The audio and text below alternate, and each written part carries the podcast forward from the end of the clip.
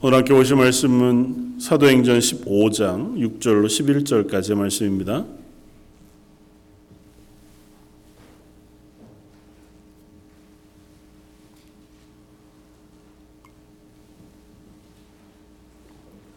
신약성경 사도행전 15장 6절로 11절까지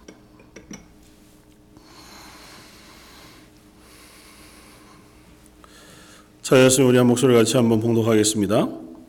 사도와 장로들이 이 일을 의논하러 모여 많은 변론이 있은 후에 베드로가 일어나 말하되 형제들아 너희도 알거니와 하나님이 이방인들로 내 입에 복음, 어, 복음의 말씀을 들어 믿게 하시려고 오래전부터 너희 가운데서 나를 택하시고 또 마음을 아시는 하나님이 우리에게와 같이 그들에게도 성령을 주어 증언하시고 믿음으로 그들의 마음을 깨끗이 하사 그들이나 우리나 차별하지 아니하셨느니라.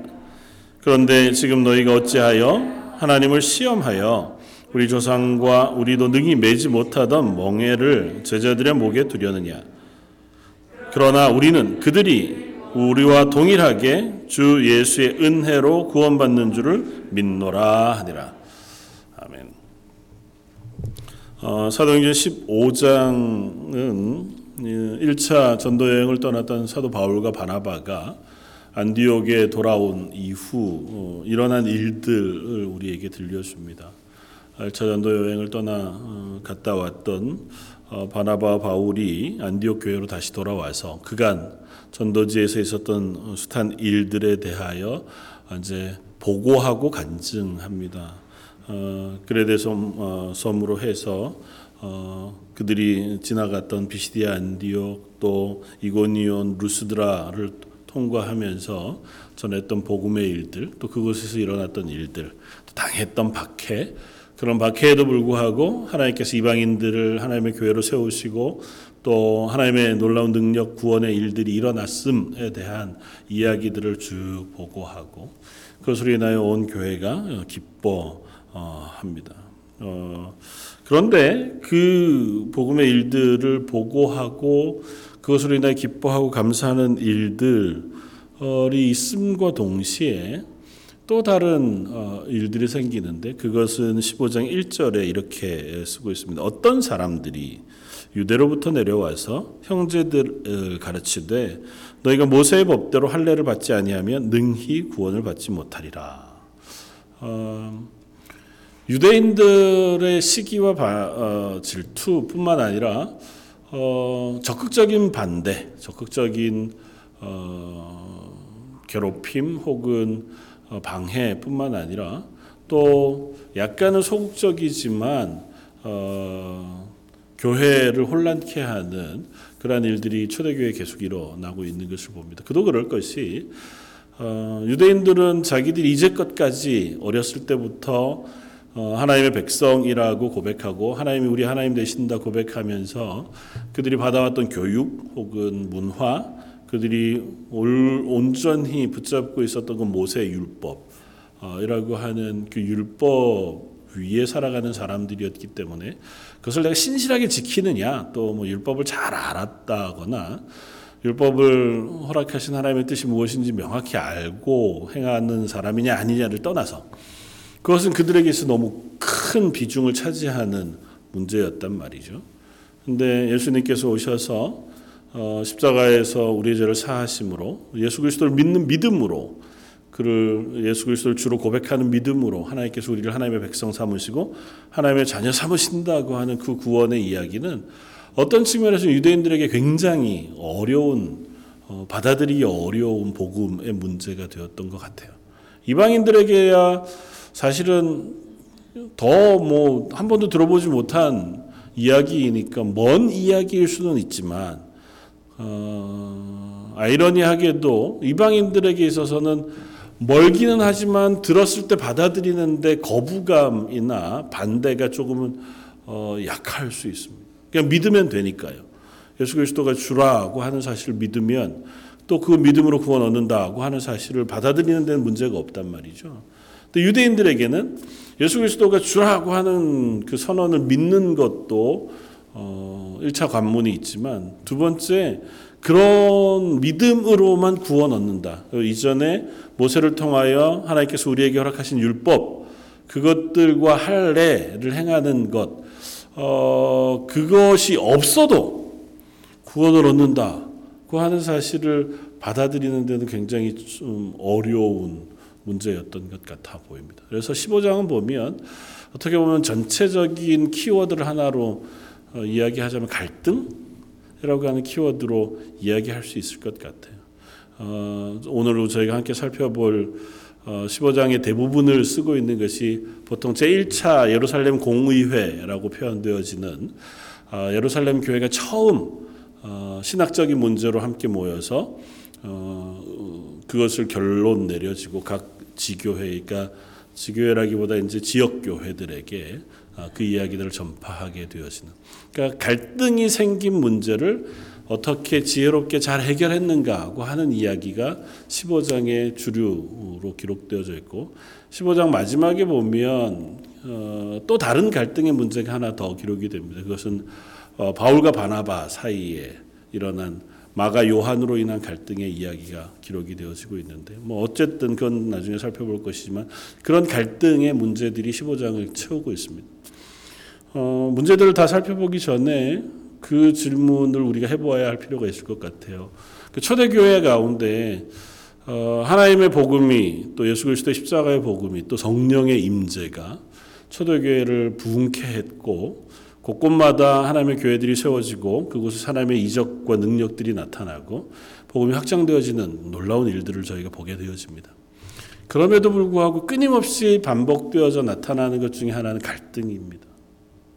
그 하나님의 교회가 세워지고 은혜로 가득하고 복음이 확장되어지면 교회가 참 평안하고 그 안에서 기쁨과 감사만 넘치면 좋겠는데 항상 그렇지만은 않다는 사실을 사도행전은 우리에게 들려줍니다.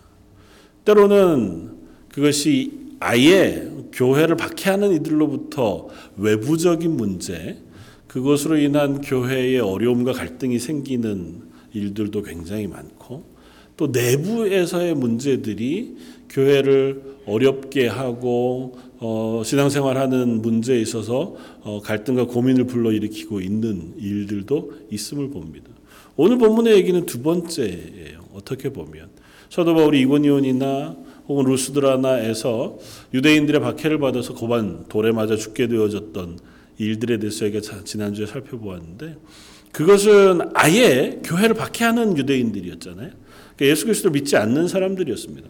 예수 그리스도를 믿는 믿음을 전파하는 것을 극도로 싫어하고 예수를 예수님을 죽이고자 했던 자리에 섰던 사람들이 이 바울과 바나바 혹은 교회를 핍박하는 문제였으니까 외부에서 오는 강력한 어, 반대 갈등인 거죠. 그것도 굉장히 어렵죠. 어떻게 보면 그것을 막다트렸을 때에 얼마든지 우리가 흔들릴 만한 자리에 서게 되어집니다. 우리 그리스도인으로 살아갈 때도 그런 일들이 있잖아요.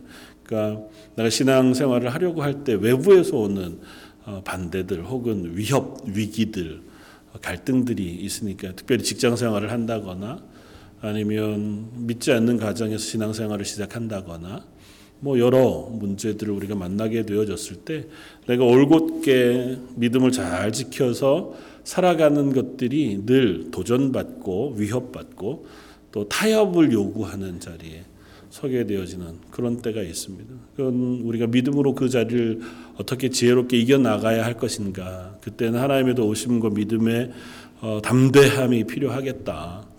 아마 사도 바울이 그러했던 것처럼 어, 다른 것 보지 않고 그런 자리에서도 하나님이 나와 함께 하신다고 하는 그 믿음의 고백을 들고 우리의 삶을 살아가는 것이 아마 그 길을 이겨나가는 가장 큰 힘이 되어지겠다 생각이 되어집니다. 그러나 오늘 본문에서처럼 내부적인 문제가 있을 때는 조금 갈등의 양상이 더 좀 어렵습니다.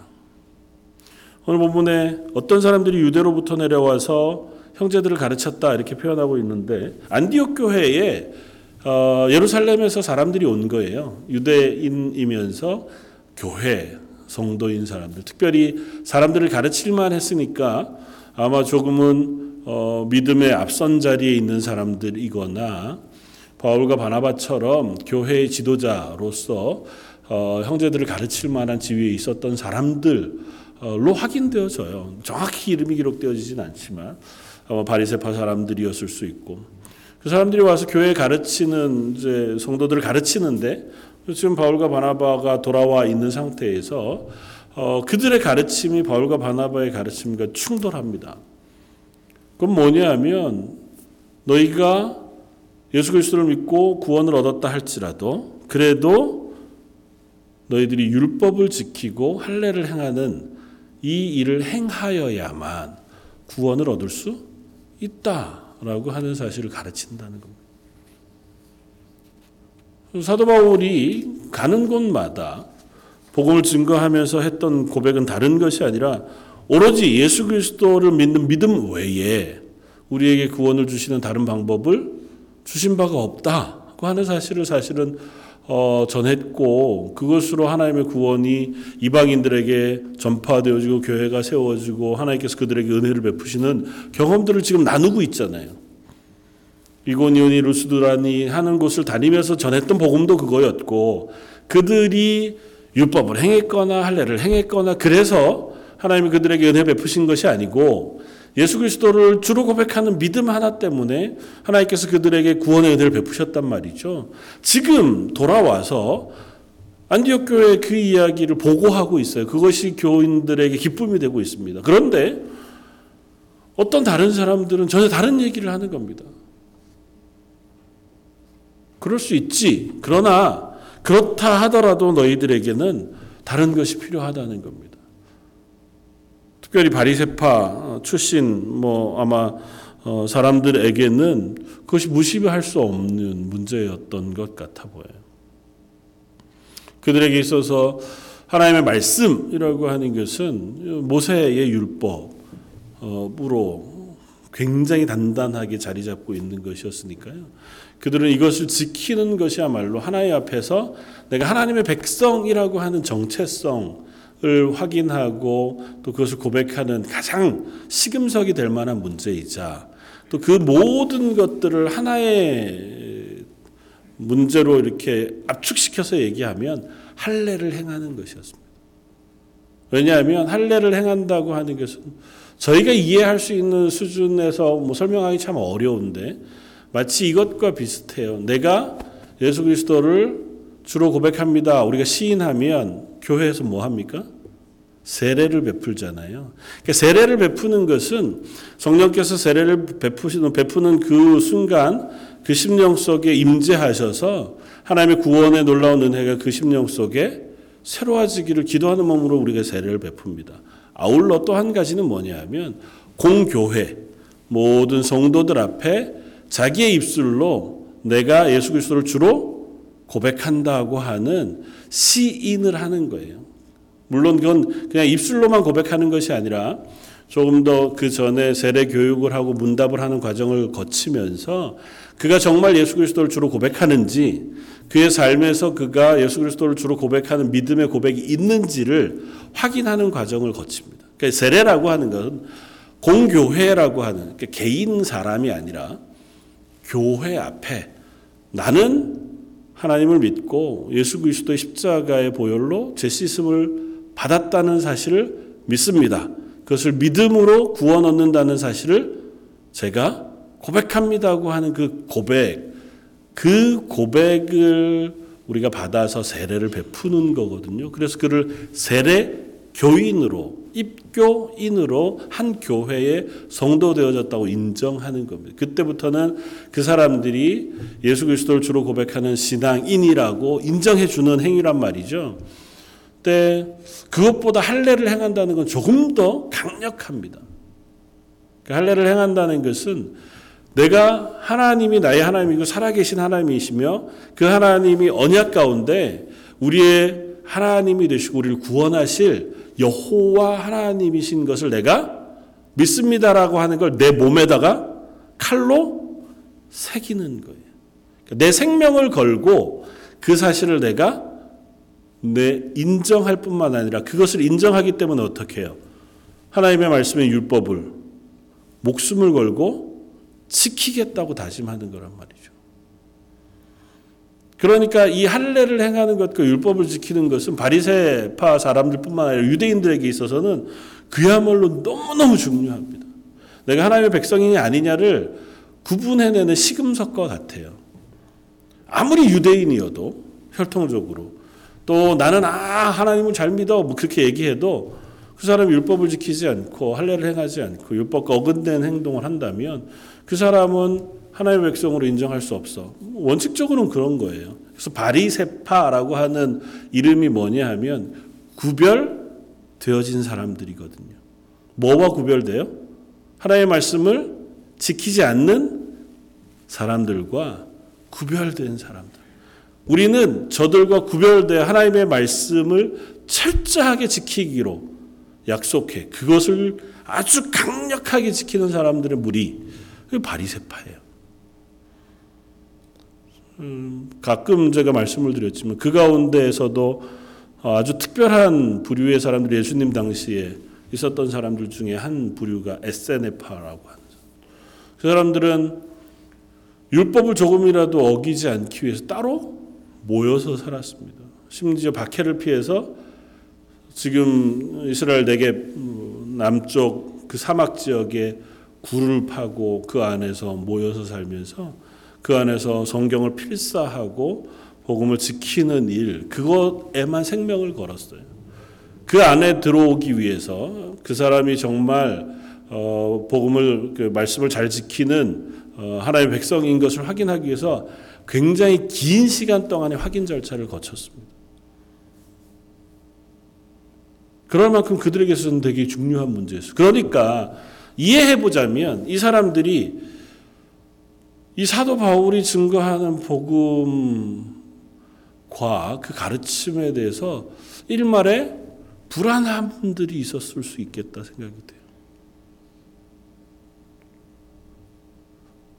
아직도 베드로가 고넬료에게 가서 복음을 전했고 사마리아 지역에 성령이 임했고 이방인들에게도 하나님의 구원이 임한다고 하는 사실을 예루살렘 교회가 어느 정도 인정합니다. 그러니까 그것을 부인하지는 않아요. 그러나 그 중에 어떤 무리들은 그래도 사도 바울이 전하는 저거는 조금 우려스러운 부분이 있다. 그렇게 생각한 거죠. 다른 것 다 필요 없이 예수 그리스도를 주로 고백하는 믿음의 고백만 있다면 하나님의 백성이 되어진다. 그 얘기하면 너무 음, 좀 많이 나간 것 같은 느낌이 드는 거예요. 하나님 우리에게 명령하신 명령은 어디 간 거며 그들의 고백과 또 확신 혹은 결단은 어디에서 확인할 것인가? 아마 그런 문제들이 있었겠죠. 그래서 예루살렘에서 이 먼 곳 안디옥까지 몇백 킬로가 넘는 곳까지 와서 그 교회 성도들을 향해 가르치기 시작한 겁니다. 좋다. 너희가 예수 믿고 구원 얻었으니 참 좋다. 형제. 심지어 그들을 향하여 형제로 불러요. 그러니까 그들을 인정하지 않는 건 아니에요. 인정하는데 그렇더라도 너희들 가운데 할례를 행할 것과 율법을 지키는 것 이것은 너무 중요하다. 이것 때문에 왈가왈부가 꽤 길게 있었습니다.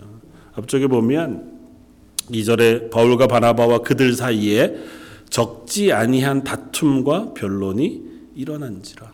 교회 안에 이것 때문에 굉장한 어, 변론 다툼이 있었던 거예요. 갈등이 아주 심각한 거죠. 성도들이 보기에는 어떤 사람인지 사울 바울, 바울과 바나바 편에서 아 어그리 난 이쪽이 좀 더 맞는 것 같아 그런 사람이 있는가 하면 어, 예루살렘 교회에서 온 사람들의 얘기를 들으니까 그게 맞는 것 같다.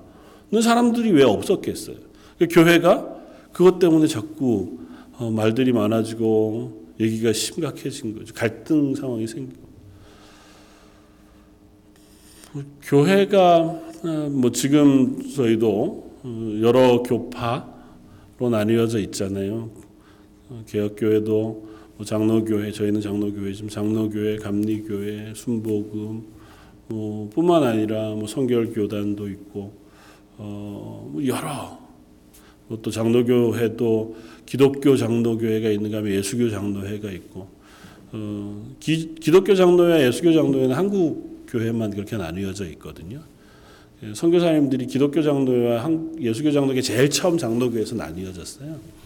그 나뉘어졌을 때 선교사님들이 어, 자기 본 어, 이 미국에 있는 어, 선교 본부에다가 편지하면서 그렇게 썼더는 어, 일화가 있습니다. 어, 예수교 장로는 예수교잖아요. 기독교는 기독교는 뭐예요? 그리스도교를 한문으로 번안한 게 기독교예요. 그러니까 예수님하고 그리스도가 같이 싸우니 이걸 우리가 중간에서 어떻게 중재할 방법이 없습니다. 그것 때문에 참 곤란하다는 이야기를 편지로 써 보낼 만큼 사실은 어, 이 나뉘어지는 문제들이 꽤 어, 려운 교회 문제였습니다. 사실은 어, 그 사이에 어려운 어, 신학적인 갈등들이 있죠. 어, 그 얘기를 우리가 다 알 수는 없지만 다 할 수도 없고 어, 그러나 그런 갈등들이 일어났을 때 제일 쉽게 발견되어지는 건 뭐냐면 분열입니다. 나뉘는 거죠. 서로가 의견이 다르니 나뉘는 것. 근데 초대교회를 보면 그렇게 하지 않았습니다. 이것이 갈등이 심했고 사도 바울도 바나바도 용납할 수 없었어요. 왜냐하면 이 1차 전도 여행 때 썼던 갈라디아서 편지를 보면 갈라디아 교회를 향해서 편지하면서 사도 바울이 이 할례를 주장하고 율법을 지켜야 한다고 주장하는 이들 거짓 선생이라고 표현하고 강력하게 그것을 규탄하는 편지를 쓰거든요. 그러니까 사도 바울에게 있어서 이것은 하나님의 교회를 어지럽히는 일이에요. 예수 그리스도의 십자가의 복음 외에 다른 것을 전하는 아주 어려운 문제이기 때문에 그걸 절대 용납할 수 없는 문제예요. 반면에 바리새파 사람들이었던 그 유대인들은 자기들에게 있어서도 이게 받아들여지지 않는 거예요. 이게 갈등이 심각하게 충돌하는 거죠. 사실은 그러면 사도 바울과 바나바가 이전에 편지에서 강력하게 얘기했던 것처럼 이 사람들은 절대 교회에 두면 안 된다. 거짓 선생들을 내쫓아야 한다고 이야기하고 안디옥 교회를 그저 어, 분리해 세워 가는 것도 한 방법이었을 겁니다. 실제로 사도 바울의 어, 편지들의 많은 부분이 거기에 할애되어 있어요. 그 율법을 지켜야 한다거나 할례를 행해야 한다고 하는 할례당이라고 부르는 무리들에 대한 경계와 조심할 것에 대한 편지들을 바울 서신 내도록 쓰고 있을 만큼 아주 심각한 문제이기는 합니다. 그러나 안디옥 교회는 좀 지혜롭게 이 문제를 해결하기를 원했습니다. 그래서 어떻게 하기로 했냐면 몇 사람을 예루살렘 교회로 파송해 보내어서 이 문제를 질의하려고 했습니다. 왜냐하면 온 사람들이 예루살렘 교회에서 왔거든요. 그러니까 이 사람들의 가르침이 예루살렘 교회의 사도들의 결정이고 사도들이 파송하여 안디옥 교회를 가르치기 위하여 보낸 사람들인가 그렇지 않은가를 확인하고 싶었던 거예요. 그들이 파송해 보낸 것이라면 사도 바울과 바나바가 그 문제에 대해서 어쨌든 접촉점을 찾아야 할 필요가 있고 만약에 그렇지 않다면 그것을 우리가 배척할 수 있는 충분한 이유가 되어지니까요. 그 사람들을 어, 모아서 아, 예루살렘 교회로 보내었습니다. 그리고 예루살렘 교회로 보내인 사람들 그들이 6절 이하에 보면 이제 모여서 함께 회의를 시작합니다. 그게 1차 예루살렘 공의회라고 불리우는 회의였고 사도와 장로들이 이 일을 의논하러 모였다고 얘기하고 어, 7절에 많은 변론이 있은 후에 이렇게 씁니다. 그러니까 그 안에서도 왈가왈부가 많았던 거죠. 예루살렘 공회로 모인 그 사도들과 장로들이 모여서 얘기하는 것에도 쉽게 결론 나지 않았습니다. 어떤 사람들은 어, 바울과 바나바가 보고하는 그 보고의 내용을 너무너무 어, 분명한 증거로 받았습니다. 하나님의 복음이 전파되어지고 성령이 임하고 구원의 일들이 일어나는 것이 너무 명확한 증거니까요. 그것을 우리가 받아야 되겠다. 그것 외에 다른 것을 우리가 인정할 수 없다고 얘기하는가 하면 어떤 사람들은 또 모세의 율법을 지키는 것이 마땅하다. 하나님께서 우리에게 주신 하나님의 말씀이자 명령인데 그걸 하나님께서 폐하신 적이 없다. 하나님께서 이제는 율법을 안 지켜도 된다. 그렇게 말씀하신 적이 없다. 그렇다면 율법을 지키고 또 그 정결 예식을 지키는 것이 너무나 당연하다. 그 하는 이야기들이 있었던 거죠. 그 가, 좁혀지지 않는 이야기들이 한참 진행되고 있는 와중에 오늘 본문에 보면 베드로가 일어나 이야기합니다. 어, 오늘 본문과 바로 뒤에 보면 베드로의 이야기와 그 초대교회 공회의 의장격이었던 어, 예루살렘 교회 지도자였던 예수님의 동생 야고보 이 두 사람의 얘기만 기록하고 있어요. 그두 사람만 얘기한 건 아닙니다.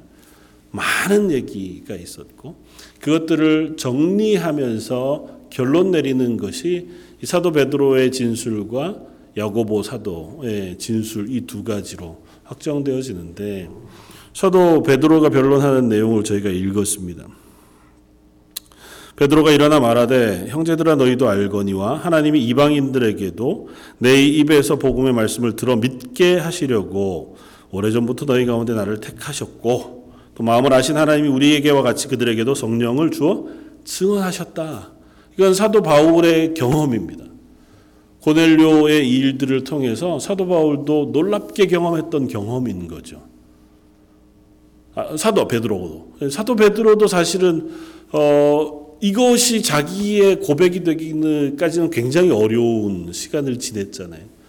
음, 무도장이 시몬의 집에 있을 때에 고넬료가 보낸 이 사람들이 와 자기를 데려가기 전에 성령께서 환상 가운데 나타나셔서 세 번이나 말씀하시고 성령의 인도하심을 따라서 그가 고넬료의 집에 갔을 때 성령께서 어떻게 고넬료에게 준비시키시고 자기를 준비시키셨는지 또 그 일 가운데 어떻게 하나님께서 예수 그리스도의 구원의 소식을 그들이 받아들이고 그들이 받아들여 믿어 믿게 되었을 때 성령이 베드로에게 임했던 것과 동일한 성령이 그들에게 임하는 걸 그가 눈으로 보았습니다.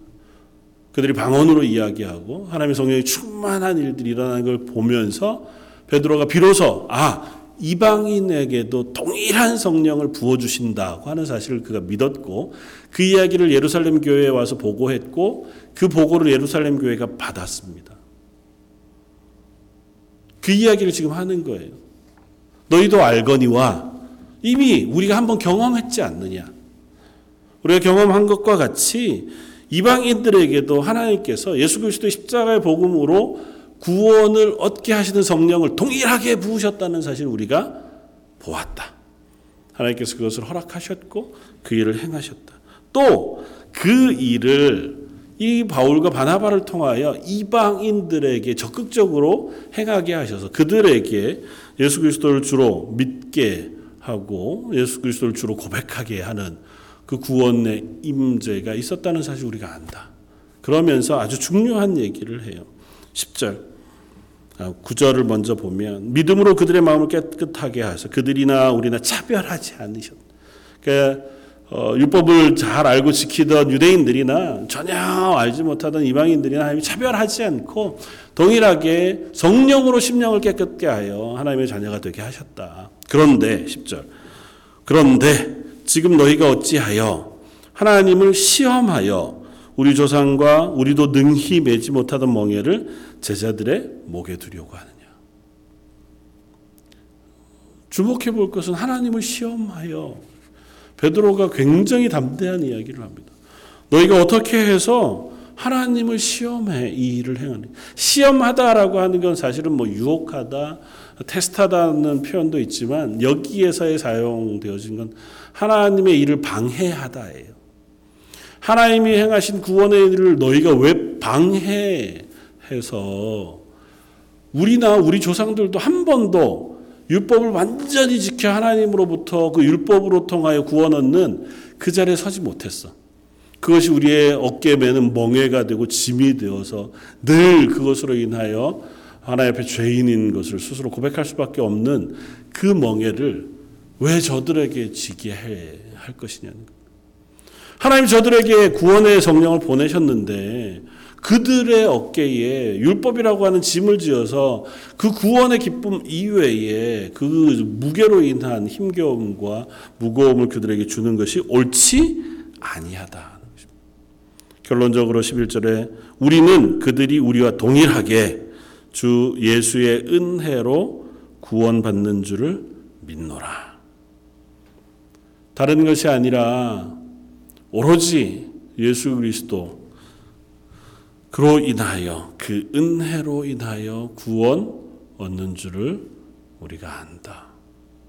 너무 당연하자 또 분명한 고백을 사도 베드로가 합니다. 아, 베드로의 권위가 있었을 것이고 또 그 간에 있었던 숱한 변론들을 마무리하기에 사도 베드로의 권위가 아마 분명하고 충분했겠다 생각이 되었습니다. 그도 그럴 것이 구원의 일들이 일어나고 있는 것들을 보면 그들이 율법이나 할례와 상관없이 하나님의 성령에 충만한 구원의 은혜들을 입었고 그 일들이 일어나고 있는 것을 우리가 명백히 보는데 그들에게 율법이라고 하는 짐을 굳이 꼭 지어야 할 필요는 없겠다. 그러자 야고보 사도가 일어나서 그 일을 결론 어, 내립니다. 13절의 말을 마침에 야고보가 대답하여 이르되 형제들아 내 말을 들으라. 그렇게 얘기해서 야고보가 결론을 쭉 내립니다. 그러면서 하나님께서 자기 백성을 구원하시기 위하여 이방인들을 취하셨다고 하는 이야기들을 우리에게 들려줘. 16절에 이후에 내가 돌아와서 다윗의 무너진 장막을 다시 지으며 또 그 허물어진 것을 다시 지어 일으키리니 이는 그 남은 사람들과 내 이름으로 일컬음, 일컬음을 받은 모든 이방인들로 주를 찾게 하려 함이라 하셨으니 즉 예로부터 이것을 알게 하시는 주의 말씀이라고 하는 사실을 어, 구약을 인용합니다. 아모스 선지자의 서 예언의 말씀이거든요. 이 말씀을 예, 예, 어, 인용하면서 하나님의 말씀이 그러했다. 우리를 하나님이 구원하실 뿐만 아니라 유대인들을 구원하실 뿐만 아니라 우리와 함께 이방인들을 구원하시겠다고 하나님께서 이미 약속하셨고 예언해 주셨다. 그 일이 지금 우리가 보고 있는 이 일이 아니겠나. 그러므로 우리가 더 이상은 이방인들 중에서 하나님께로 돌아오는 사람들을 괴롭게 하지 말자. 그래서 그들에게 할례와 율법을 지키는 것을 강요하는 것을 멈출 것을 결의합니다. 그러나 추가로 한 가지 더 결의하는데 그건 뭐냐면 20절, 21절. 다만 우상의 더러운 것과 음행과 목매어 죽인 것과 피를 멀리 하라고 편지하는 것은 옳다고 생각합니다. 그러니까 율법을 다 지키거나 할례를 다 행해라. 그걸 하지 않으면 구원을 못 받는다. 그렇지는 않다. 구원은 율법을 행하는 것과 할례를 행하는 것과는 달리 예수 그리스도를 믿는 구 은혜로 구원 얻는 것이다. 그 하는 사실이 우리 맞다. 그 사실을 먼저 확증하고 그러나 그렇다 하더라도 이방인들이 가지고 있었던 악습, 잘못되어진 습관들은 어, 버리도록 편지하는 것, 권면하는 것이 필요하다. 그러니까 생활 속에서 그리스도인답지 못한 어, 생활을 하는 것들, 또 우상을 섬기느라고 우상의 문화, 우상을 섬기는 문화 속에 젖어 있던 그 생활들은 멀리해서 그리스도인으로 경건하게 합당하게 살아가도록 편지하는 것은 옳다고 생각이 되어집니다. 그래서 먹는 문제와 우상에 절하는 문제 그리고 음행하는 문제 이런 것들은 금하도록 편지하는 것이 맞다고 생각한다.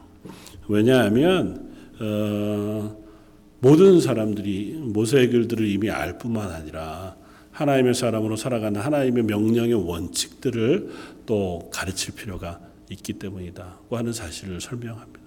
그러니까 참 지혜롭죠.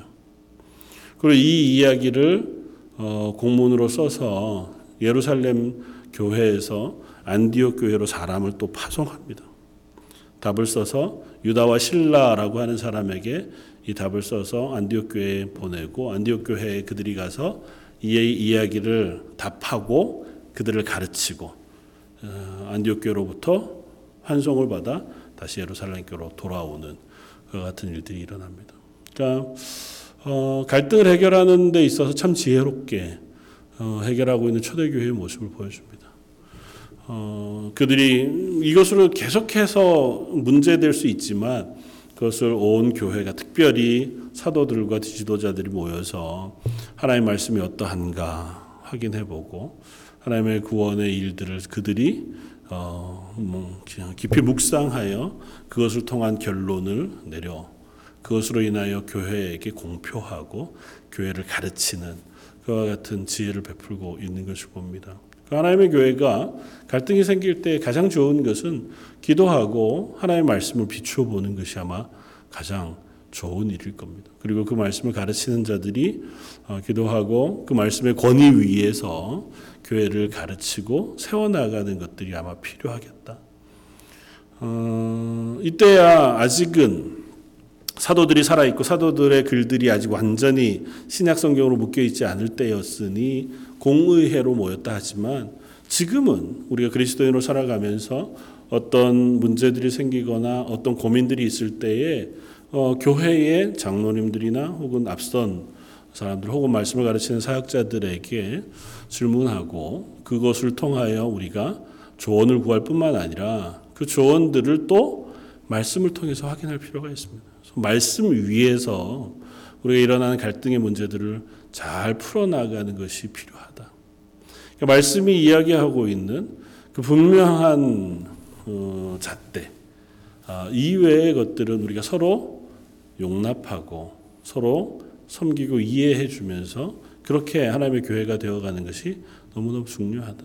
그 분리할 필요가 있어요. 그 말씀 안에서 우리가 구분할 것이냐 아니면 말씀 이외의 그냥 삶의 문제에서 일어나는 어떤 다른 문제인 것인가를 먼저 분리할 필요가 있고 그리고 그 문제를 말씀 가운데서 어떻게 지혜롭게 잘 해결해 나갈 것인가 그것들을 우리가 어, 고민할 필요가 있고 그보다 먼저 이 일을 하나님께서 은혜로 덮어주시고 지혜로 이끌어 주시기를 바라는 그와 같은 일들이 있을 때에 그 갈등들 속에서도 하나님 하나님의 교회를 확장시켜 나가는 놀라운 일들을 행하시는 줄 압니다.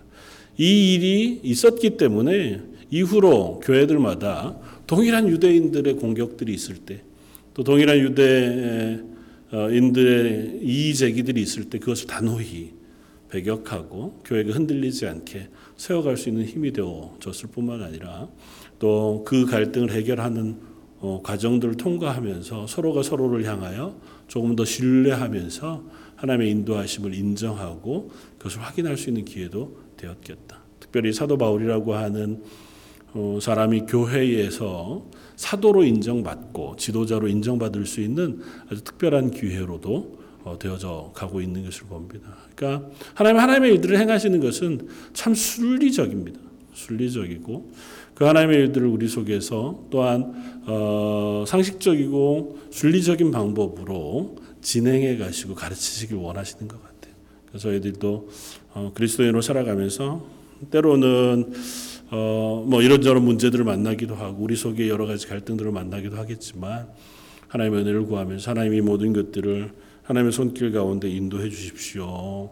또 하나님께서 그 길 가운데서 바른 어, 지혜로운 길들을 찾을 수 있도록 은혜 베풀어 주십시오. 그렇게 고백하며 나아가면 좋겠고 그 모든 것 앞서서 베드로의 고백과 또 바울의 고백처럼 구원 얻는 믿음은 예수 그리스도의 십자가의 은혜 외에는 없다고 하는 이 분명한 사실들을 우리가 기억하고 그것을 우리에게 거저 주셔서 우리에게 그 구원의 은혜를 얻게 하셨다고 하는 사실을 매일매일 확인할 필요가 있는 것 같아요. 그것이 우리 속에 확인되어질 때마다 우리는 그 하루를 하나님의 은혜로 살아갈 수 있는 힘이 생겨지고 그 하루를 하나님과 동행하며 기뻐할 수 있는 어, 그리스도인의 삶을 살 수 있게 되어지는 줄 믿습니다. 두 가지들을 우리의 마음의 품에 잘 기억하면서 기도하면서 서갈 수 있는 저와 여러분들 되시기를 주님의 이름으로 부탁을 드립니다.